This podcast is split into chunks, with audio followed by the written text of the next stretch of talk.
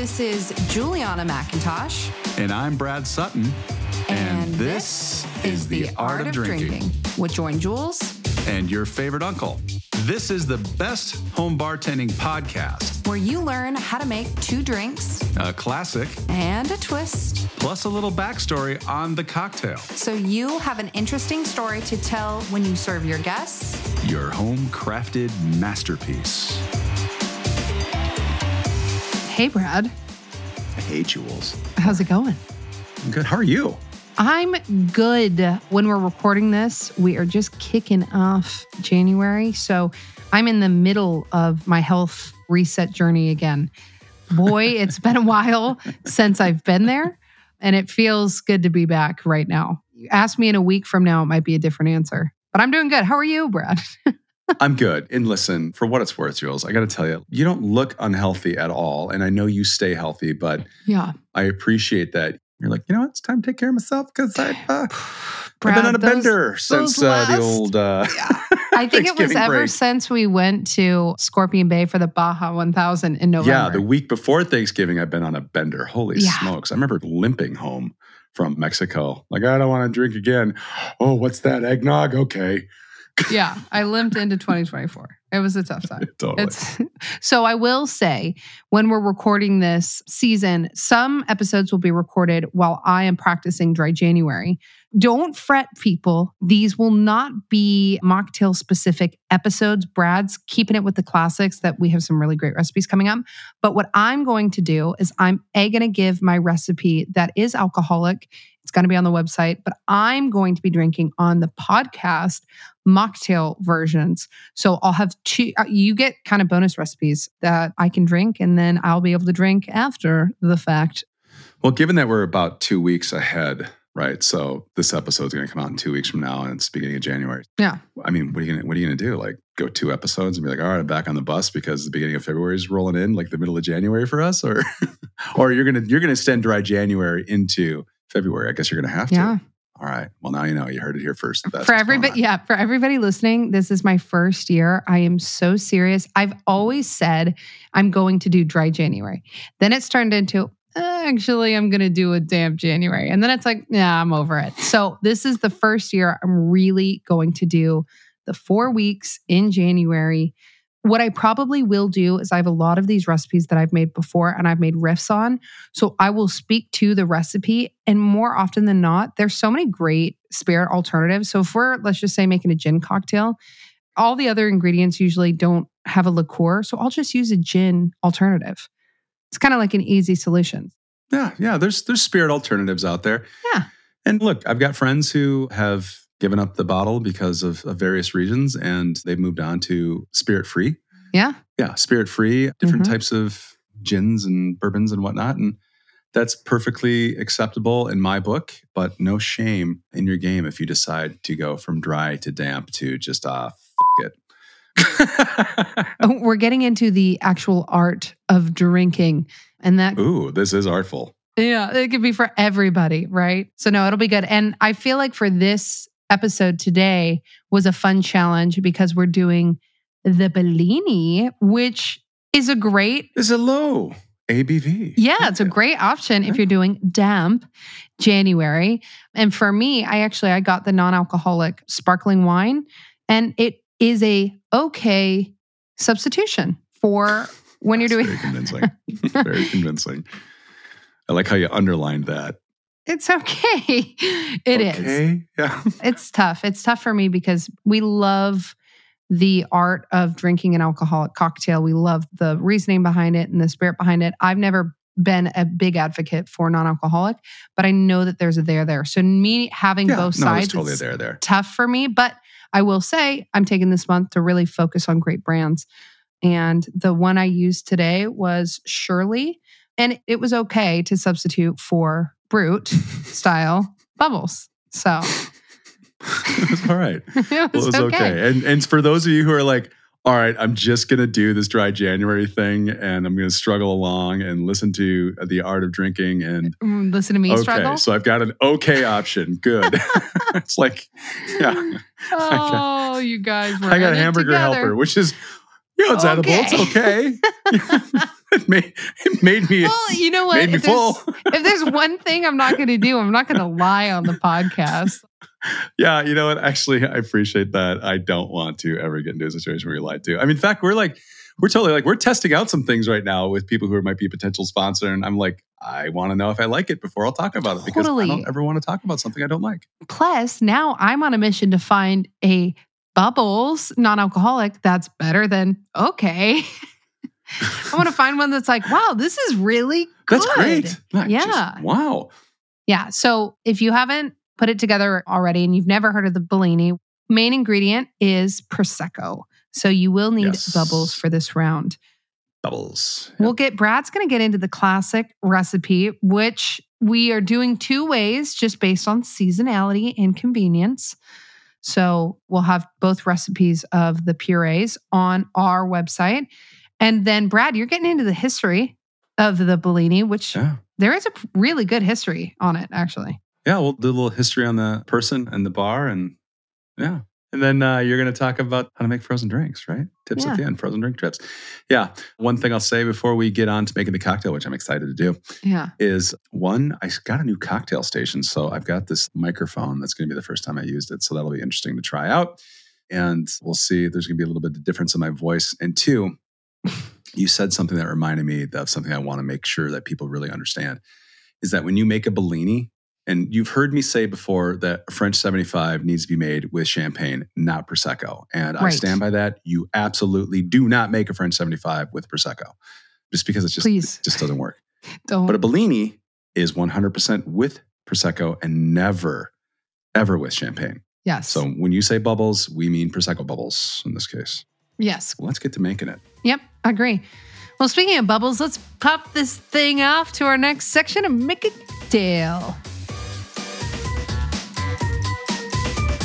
All right. Uncle Brad. I'm excited for this one because I know this is my mom's favorite, and I'm excited to see it made the right way. So, uh, show me how to make a good old Bellini, a classic. Yeah, let's uh let's do that. So you said making it the right way. Yeah. And I need to be honest with you that the absolute right way to make this is using white peaches. The problem is white peaches aren't in season. Well, they're tough. It's tough to be practical year round, right? I mean, Right. So I went with yellow peaches. Yeah. Frozen. But I'm going to give you the recipe two ways, and there's not much variance. So you'll know how to make it the right way Mhm. when peaches are in season. For now, until those peaches are in season, you can still enjoy a Bellini yeah. Using yellow peaches. I love that too because there are so many cocktails out there that focus on like rhubarb is another tough one where you're like, God, where, where the hell am I going to find rhubarb if it's not in season? So I feel like giving both options, which by the way, yellow peaches are like the most popular anyway, might as well be realistic here. So I appreciate that because I'm also using the frozen peaches still because they're in season right now in the freezer Totally. section. yeah, and here's the deal white peaches are a little less acidic and a little sweeter. Yellow peaches are not, Yeah. but you can fix that. A little simple syrup. All right. Making the Bellini the right way, you're going to want to get three to four white peaches when they're in season. Yep. And then what you do is you grab those peaches, you wash them off, Mhm. you score them four slices around the skins, and then you're going to blanch them in boiling water quickly, take them out, plunge them into ice cold water, remove the skins, and then open them up, remove the pith or the pit.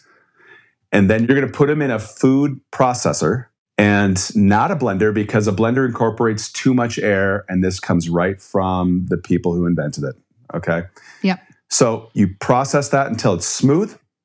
And then once you've got that to a smooth texture, you, if you want, you can add four teaspoons of cherry juice, which Ooh. brings the color out that people would see if they go to Venice and order one of these. Okay. Follow me? Yeah, I'm following. Now, what you do next doesn't matter if it's the yellow peaches or the white peaches. Okay. because once the puree is done, it's going to be put into a vessel. In this case, I'm using science beakers, Nice. yes. half a bottle of Prosecco, Uh huh. and then you're going to put in the puree mix. Mix with a little delicacy. You don't want to get all the foam going all over. You don't want to lose a bubble. and then you're going to take your glass and you're going to add three ounces of Prosecco. Okay. And to that, you're just going to top it off with your peach puree. And it's super easy. But if you go too fast, you'll foam it up. Now, with the yellow peaches, what I did is I added a tablespoon of simple syrup and I used 16 ounces of frozen peaches. That made my puree. I didn't do any cherry juice because it's just going to add a little tartness. Mhm. And bingo, here we go. I've shopped this around. People really like it. I've seen a few recipes as I shopped around looking for the right version of this. Yeah. Seems to be the winner. And I got to tell you, from a taste, It's so good. It's delicious.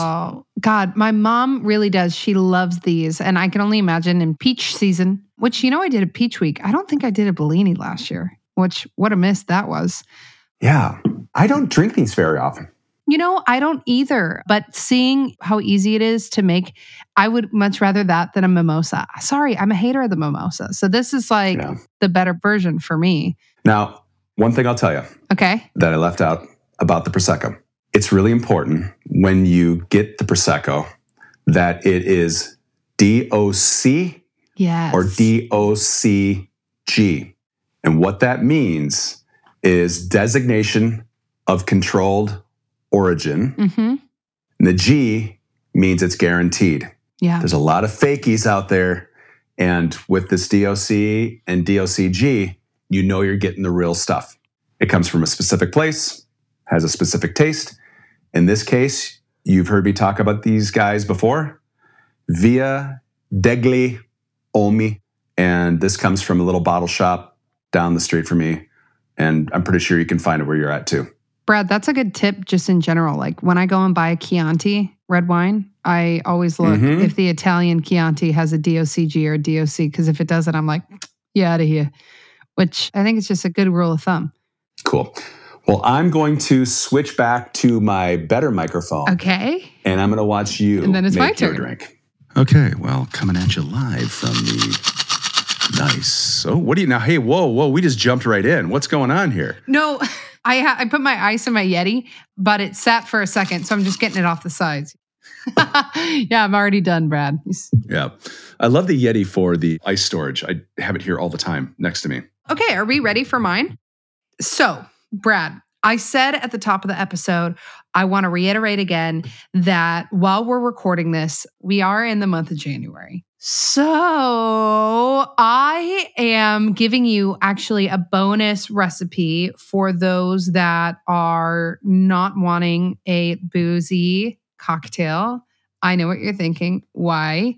would I ever want that? But there may be a time, maybe you're pregnant, maybe you are doing a dry month. So I'm doing mine dry, but I'm also putting on our website, theartofdrinkingpodcast.com, the real version of this recipe. It's equally as delicious, but if I weren't doing dry January, I wouldn't be doing this recipe, if that makes sense, because the one with the booze is the best. And what I'm making is that frozen bitter Bellini. Frozen, we're blending it with ice bitter. Of course, come on. I had to use some Aperol and we're using peaches for the Bellini. So, what I'm doing is I'm making a mocktail version of this. So, what I'm going to do is I have my blender here and I'm going to start adding all my ingredients to my blender. What I want to add in first are my peaches, and I'm adding in about a cup of frozen peaches. And yes, I too, like Brad, am using the yellow peaches. So those go right in my blender. Then I'm also going to add in, I know those are frozen, but I'm also going to add in some crushed ice. And like we said at the beginning, make sure to listen to the tips section where we talk about some tips and tricks for a really great frozen drink. So there's a reason for this, and we'll explain it in our tips section. So we got some frozen ice chunks in there. Now, from here, what I'm going to do is I want to add in some fresh lemon juice. One of the things I like to do too with frozen drinks is add a little bit of zest. Uh, I think it brings out the lemon flavor or the citrus flavor that you're using when you're blending, because I think sometimes it can get lost. So I'm adding just a little bit, not even half of the lemon, just like, I don't know, a couple pulls. And then I'm going to squeeze some fresh lemon.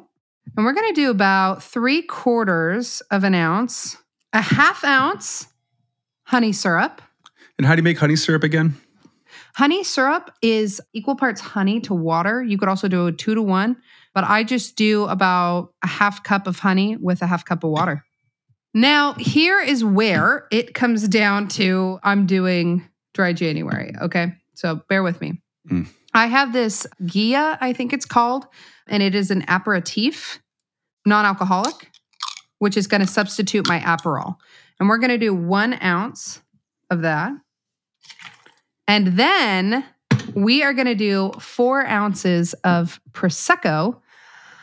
I'm doing dry January. So I have this non alcoholic brut Oh. that we're going to be using. I know, I know. I'm. I, this is the first year I'm really taking it seriously, so I'm trying. yeah, to- this is like, I mean, this is really operating with one hand tied behind your back, right? Like, oh, here we're doing a drinking podcast. I'm not drinking. But that's okay. That's okay. It's, I you know, know. like, we're making it hey, work. look, you got friends that don't drink. So, you know, it can be like a little mix and match. So, you know, maybe next year on dry January, we get a little bit more planful and we just kind of have a whole series set up for it where I'm still going to do the loaded, leaded cocktail while you do the unleaded. Well, that's what I kind of figured, right? I mean, the my alcoholic recipes, trust me, you're going to want them. They're still going to be on the website, but I want to drink this throughout the podcast, so I wanted to give it a shot. Here we have this mocktail version, which I'm now going to blend up in my trusty old blender. Uh-huh. 30 seconds later. Get a little thick on you there, huh? Yep. Moving around. A little too much uh too much frozen stuff in there, maybe? Maybe. I've had those problems. I'm going to give it one more little zhuzh.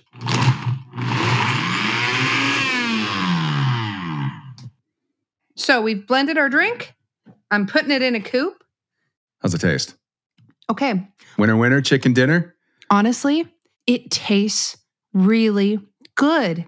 The only thing I would note is I would make sure you get a non alcoholic sparkles that you like because you can really taste that through here. Which, if you're using regular Prosecco, you'll have no problem and it would be equally as delicious. But if you are going to go the non alcoholic route, I would make sure you're using ingredients that you like. Don't just like, you need to try them before you use them. But I'm happy with everything I did here, given that this is a mocktail version. But I can attest because I made it before. My frozen bitter Bellini with the alcohol measurements equally, and I hate to say it, is 10 times better than this, but this is a great alternative. If you are practicing dry January, if you are non alcoholic, it's also a great option. And I will say, the lemon zest, I think, is a must here too, because it brings out just such a nice, fresh flavor on top of all the other flavors you got going. So I'm really happy with this. And now I can drink with you, Brad. There you go. Yeah, here we go. Now you're doing NA, I'm doing low ABV. Yeah, yeah. So I guess this kind of falls into damp January, doesn't it? Mhm. So Damp and dry. one of the few times I'll be damp this January for sure. But You know what? but hey, I'll play ball for a little bit and I'll just jump right back on that horse. Wait, this is really good. I'm really happy with this, Brad. I'm glad you're happy with that. Looks like Mhm. chopsticks. What do you got there? It's a sp- straw. Okay. It's a straw. Well, there it is. We did it. Perfect. Should we move on to uh, the history behind the Bellini? Yeah, I'd like to learn about this one while I sip away here. All right, cool. Let's do it. Hey, it's Kaley Cuoco for Priceline. Ready to go to your happy place for a happy price? Well, why didn't you say so? Just download the Priceline app right now and save up to 60% on hotels. So, whether it's Cousin Kevin's Kazoo concert in Kansas City, go Kevin, or Becky's Bachelorette Bash in Bermuda, you never have to miss a trip ever again. So, download the Priceline app today. Your savings are waiting. Go to your happy place for a happy price. Go to your happy price, Priceline.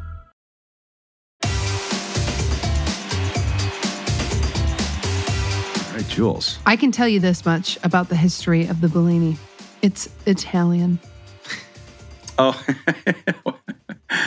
yeah. I think we even gave it away Yeah. in a previous episode. I can't remember which one, but we talked about the Bellini. Yeah. Yeah, it's definitely Italian. And this is just Italian through and through here as we go through the story. So it gets even better. So, what I'll do is I'm let me walk you through kind of a couple of things here, right? Because I always Okay. like to set a little context. I think what we need to do is we need to talk about the inventor Giuseppe Cipriani Hmm. and his life in the empire that was built in his name. And it's it's kind of an interesting story. And then we'll talk about the bar at which this was created, and that's Harry's bar in Venice, What?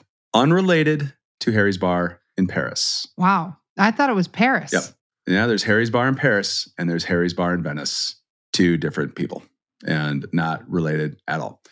And then we'll talk a bit about the cocktail itself and how that got created, but then also just kind of some fun facts about the Ciprianis and Harry's, and we'll close it out. Okay. Okay. Yeah, that sounds great. All right. So Giuseppe Cipriani. Hmm. What a name. Giuseppe, I know. Yeah. That's a great name. Giuseppe. Hey, Hey, Giuseppe. Giuseppe. How you doing? All right. Anyways, so Giuseppe Cipriani, he was born in 1900 and he died in 1980. And he was born in Verona, Italy, and moved kind of Germany, moved around and worked in the hotel industry, blah, blah, blah, blah, blah, whatever. Ends up making his home in Venice and is working at Hotel Europa. And this is where he met a gentleman by the name of Harry Pickering. And Harry was a young and wealthy American from Boston. And as the story goes, Harry, his aunt, her boy toy, which is a young man that Wait, fill in the blanks, right? but it was his aunt? His aunt had a boy toy that was there with them. Wow. Thank Harry you for wasn't the boy toy. Okay. Thank you Yeah. so much for yeah, clarifying. no, that's hey, listen. I mean, I had to read it twice. So. Wow. Okay. Okay. Now I'm tracking. Now I'm tracking. Yeah. They would frequent Hotel Europa where Giuseppe was the barman.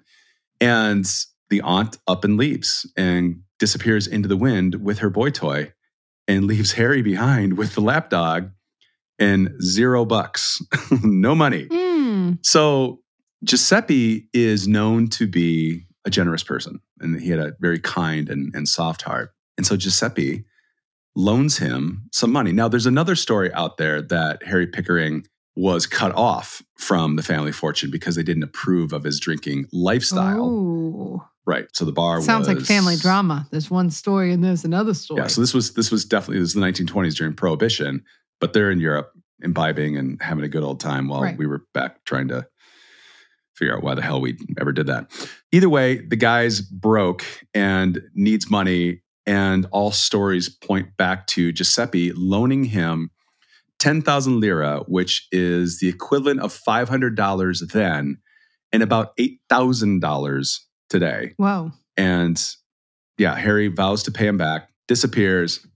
Three years later, comes back, meets Giuseppe, gives him back the money that he loaned him, plus four times more. So Giuseppe was handed $40,000 in today's money. And now he has got this money in his hand, which doesn't sound like a lot of money, but it was enough for him to start his lifelong dream of opening a bar. And as Giuseppe searched and searched and searched around Venice, he found a small warehouse on a dead end street where he could fulfill this dream. And he opened up his own bar. And to honor his friend, he called it Harry's. Oh, That's sweet. that's sweet. Yeah. I like that. I also love how he stuck it to his family too. If it were that story, oh, you think I'm an alcoholic? Really? Let me open a bar. Let me have it be super successful. Well, here's here's the deal. Giuseppe opened the bar. Harry gave him the money. So, Right. okay. Okay. Yeah. Okay. But still. I mean, you can't blame the drink on that one. You're like dry right now. Yeah. Anyways. Anyway. All right. So the bar does well a few years later, and I'm just we'll talk about the drink here in a second, but I just kind of want to continue about talk about Cipriani and, and how he kind of built this empire or how his family built this empire. So a few years later, 1950s, by the way, that was 1931 that he opened Harry's. All right. So Harry's opened up in Venice in 1931. Now, in 1950, somewhere in the early 50s, he purchased another building in Venice and opened up the Hotel Cipriani, which as of this year was rated as the best hotel in the world. Hotel Cipriani. It's now a Belmond property. So Whoa. I don't I don't think it's in the Cipriani family anymore. Wow. But the Ciprianis still own this big Sure. empire that has all these other properties, and we'll talk about that. That's awesome. In 1932, Harry's son, Arrigo, which is Italian for Harry, Arrigo. So he was born and again named after his buddy Harry, who gave him the opportunity to open up his own spot. Years later, 1985, Arrigo takes the Cipriani name and goes international, and they open up Harry's in New Harry Cipriani's in New York. hmm And today, the family owns 24 restaurants and lounges, six private and extremely exclusive clubs, five hotels and residences. One's like just going up in Miami right now. Like these are high end joints, and a few other businesses. And these are all run by Arrigo's son. Hmm. And he named his son Giuseppe after his dad. So Giuseppe's running it again. It just sounds like there's just a lot of love in this family, which is kind of cool. Yeah, I love that. There's also some stories that they may have been working with the Gottis at one time, but hey, look, I can't blame you. You're doing business in New York. Yeah, I mean, to each his own. Yeah, and they, I mean, they actually even owned the Rainbow Room at one time, which is famous spot, right? That's Dale Mhm. DeGroff, right? All right, so back to the cocktail. Let's get to the cocktail. So in 1948, this is before he opened the hotel and years after he opened up Harry's, he invents the Bellini cocktail. And as the story goes, is Giuseppe had an affinity for white peaches. He loved them. He loved the way they smelled. They were What a funny thing. What? Just like if somebody were to ask, what's a fun fact about you? I love white peaches. Like just so silly and cute to have that be your Yeah. thing. Well, my thing is, I mean, if we're talking about what we love, I love a bowl of raspberries. If you give me a, I will take that over any dessert. A bowl of raspberries. Wow. Okay. Yeah, big fan. Wow. All right. Well, cute. Yeah, so I'm apparently like Harry because he loved himself some white peaches. And when he was at the bar, he wanted to recreate something that brought his affinity for these peaches into a cocktail. And so the other thing that was really predominant in the area is Prosecco. Now, Veneto, which is a region, is where Venice is. This region is the major producer, actually, I think is the producer of Prosecco. So he took Prosecco and he took his peaches and he made a puree out of the peaches. And when he was experimenting with it, people were taste testing and they were like blown away by this. And they were like, okay, you got to keep going until you, you know, you hit it. But this is this is wonderful. And finally he finds the ratio that he finds to be right. And he gives it the name the Bellini because it is named after this artist that was a Renaissance artist, Giovanni Bellini. hmm You knew this?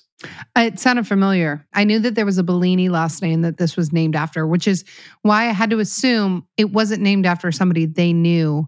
So I'm tar- starting to put the pieces together. Like they didn't name it after like themselves or their family members, because I know the Bellini is a popular, famous name of someone popular back then. Yeah. See, you're Italian, so you're in the know. Yeah, I'm like eh, Bellini if, uh, sounds important. Yeah. so I heard that before. I don't know where. Maybe it was brunch. Anyways, so he loves this Venetian artist, and it reminds him. And by the way, uh, Giovanni Bellini was from the 15th century. And if you're like wondering, well, what were some of the things that he worked on? Like many artworks, he has many artworks, but the Agony in the Garden, the Sacred Conversation, Feast of the Gods, those are kind of some of the more popular Wow. works that he's done, but there's there's a number of them out there. And the color of the Bellini reminded him of the warm kind of pink hues that he would see in the skies and the paintings that Giovanni Bellini would make. And so he Wow. named the cocktail after this. So this was invented in 1948 and the IBA, which is the International Bar Association, they keep a list of the most popular cocktails and this list changes Right. from time to time. The Bellini has been a perennial cocktail Uh-huh. on that list. Not every cocktail can say that the Bellini can. That does not surprise me at all. I mean, to tell you, everybody knows what it is. Not everybody orders it, but it's almost always on a menu. And it's just one of those that has always just hasn't even sat in the passenger seat. It's been sitting in the back seat and it has been there and riding this train for years. And so I told you while we were between segments that I haven't really, you know, I haven't consumed a lot of these. And the Mhm. reason is artificial peach flavor is probably one of The my worst. least favorite flavors. Now, I like fresh peaches, hmm it's funny because I love fresh peaches. I hate the skin. so I don't eat a lot of peaches too. Yeah. I love the skin. I actually genuinely like the skin. It's one of the last fruits I go for. Oh, But I don't ever order Bellini because I'm like, oh, it's probably got like peach schnapps or some BS in it that I'm not going to like. And so I just bypass it Yeah. all the time. Whereas making them fresh with even this using yellow peaches instead of white peaches, it's wonderful. It's absolutely such a wonderful cocktail and such a great alternative to your everyday mimosa. It becomes this world famous cocktail. But that's not all. Giuseppe didn't just invent the Bellini. Do you know what else he invented? And I'll give you a hint. It's not a cocktail. huh. Then I have no idea. All right, let me tell you. This woman comes in in the 1960s. I think it was 1964. hmm And she is a Venetian countess. And she tells Harry that she is under strict doctor's orders to eat raw meat. So Harry thought that, well, maybe thinly sliced filet, and he seasoned it up with a little special sauce, probably Dijon, Sure. hmm egg yolk, little olive oil, little lemon drizzled over the top of that. Maybe that might do the trick. Is this uh, starting to kind of feel familiar to you? No, I'm eh, keep going. I don't want to guess wrong. Keep going. Uh, all right. He took his inspiration from one more clue. He took his inspiration from the red color, which reminded him of the colors that he would find in also another famous artist's paintings. Is this like a carpaccio? There you go. Ha. Beef Yes. carpaccio. He invented, he invented beef carpaccio. Yeah. Wow. Wow. Isn't that crazy? That is so random. so random. And this is the thing they say about his restaurants like they're delicious and his focus was simplicity because beef carpaccio it's simple right like it's just a couple of ingredients Right. and the bellini just a couple of ingredients and i guess if you were to go to harry's today i haven't been but from the stories that i read it's still just in exquisite condition Wow. but it's simple but elegant nonetheless all right so here's some fun facts about harry's so we talked about royalty hmm and let's talk about some of the other 20th century icons. And this is just a short list of many people who would frequent Harry's because he made such a name for himself with service and quality.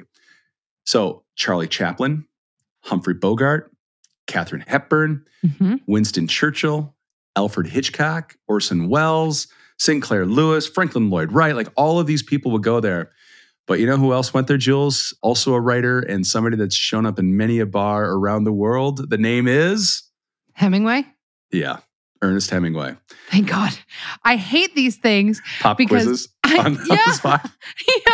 I'm like, I think. I'm just making like- sure you're listening. But then what if what if you're like, oh my God, how could that be an answer? It wasn't even around then. I'm like, oh, I'm so Well, that's real. Jules. It's not so scripted, is it? I know. Yeah, come I on. know. Wow. I knew it was Hemingway. I was like, come on, that guy's a boozer. We know this. A total boozer. Yeah. Yeah. So Hemingway loved, it was actually one of his favorite bars. Now, he definitely appeared at Harry's up in Paris. And we know that I think the story goes is that the Bloody Mary was invented for Hemingway. I feel like there's a lot. He's so, he Yeah, was know. so drunk. Yeah. And then you got the Hemingway daiquiri, right, on the Floridita. Yeah. Hemingway, he was not discerning with uh, what he drank. No. So Hemingway would sit in a corner table, and this is where he finished his novel, Over the River and Into the Trees. And in the novel, if you read it, he references Harry's multiple times as a setting within the novel. Wow. And so he absolutely loved Harry's bar. So I'm sure that actually helped, right, to make it even more popular because you got all these famous people who are frequenting it and now they're telling stories back in you know the Right. states and other people are going and eventually it just kind of gets around that harry's is the place to go in 2001 it was declared a national landmark Oh. and this is a designation that had not been given out for a hundred years prior. And Harry's bar got designated as a national landmark, and not even for Carpaccio and the Bellini, just what it's given to the Italian history and the fabric of Venice and the fabric of Italy. Damn. So really cool. That's pretty cool. Now it turns 100 in obviously 2031. God, maybe you know what? I don't know. We're going out to Ve- Sicily. Yeah, I know. It's kind of a, I think it's probably a little bit of a jog from Sicily to Venice since we're on two opposite ends of the boot. So we definitely have to go. I definitely want to see this place. And from what I understand, it's still, like I said earlier, just as elegant as ever.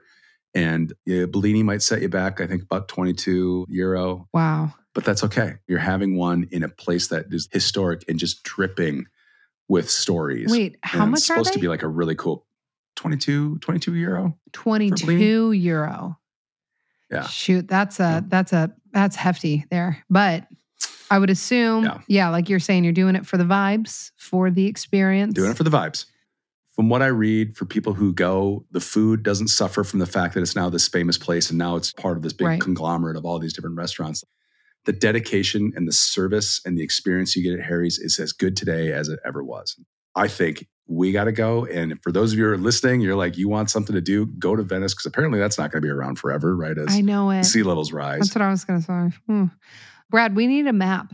we need a map. We've talked about this. We've talked about Yeah. so many different bars now. We need to sit down and, and make our map because we have a lot of places to go. well, Jules, that's the story on the Bellini. That's a Bellini. Well, I have a story on how to keep your drinks frozen. Let's talk about that. All right. All right, Brad. I told you I have a tip, and this is an exciting tip because this is not my tip. This I actually saw on TikTok by an account Mm. called Drinks by Wild. If you haven't checked him out, go check him out. His recipes are great. He's a lot of great information for home bartenders. That is where I found his tips, and I wanted to reiterate it for the podcast. So, again, at Drinks by Wild, go check him out, and we'll make sure to tag him on the website as well. He had a really great video for perfecting frozen drinks. So, I wanted to share that here. One of the things that he suggested and recommended was using dry sugar when blending instead of syrup.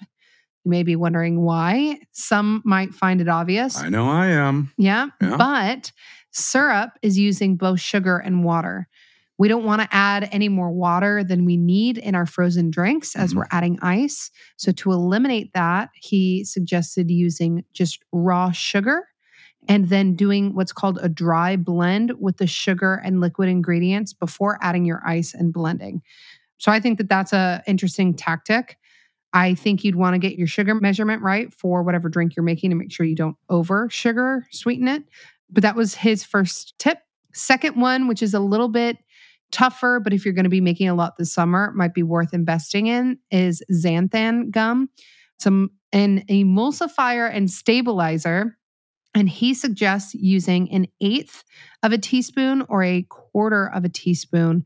And you're going to add that into your dry blend mixture blend it together before you add your ice. Last thing, and this is easy to do, I do it all the time crushed ice. And I could not recommend this enough because it's going to get crushed anyway. So you're actually helping the blender.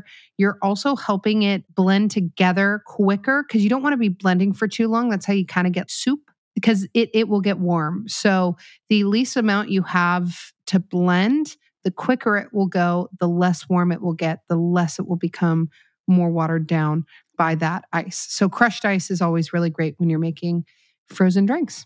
Well, that's great. I can see why crushed ice would work also because when I've made smoothies and whatnot with just regular old ice from the fridge, Mm-hmm. you have chunks of ice every once in a while that kind of still, Stay in there. you know, they don't get busted up and they're kind of like a little ball of ice. It really helps for a smooth texture. I mean, mine earlier, I think I added a little bit too much crushed ice. I probably added, I didn't measure quite right, which recommend always measuring. I just threw it in my Yeti cup. So that was my bad.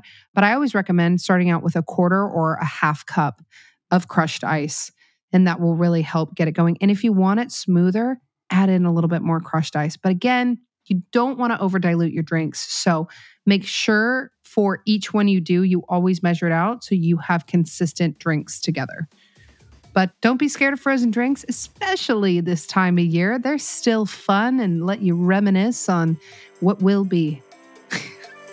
Well, that's good to hear. And uh, next time I make the peach puree, maybe I'll just use dry sugar as opposed to simple syrup to sweeten it up a little bit. So good, good tip. Yeah. But there you go. Cheers, Brad. Cheers, Jules.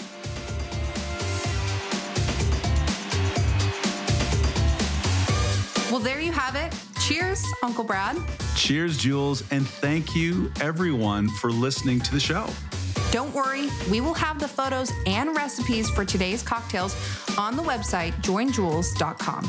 And if you got questions or comments for us, Hit us up on the Insta at the Art of Drinking Podcast. And of course, find Jules at Join Jules or at Favorite Uncle Brad.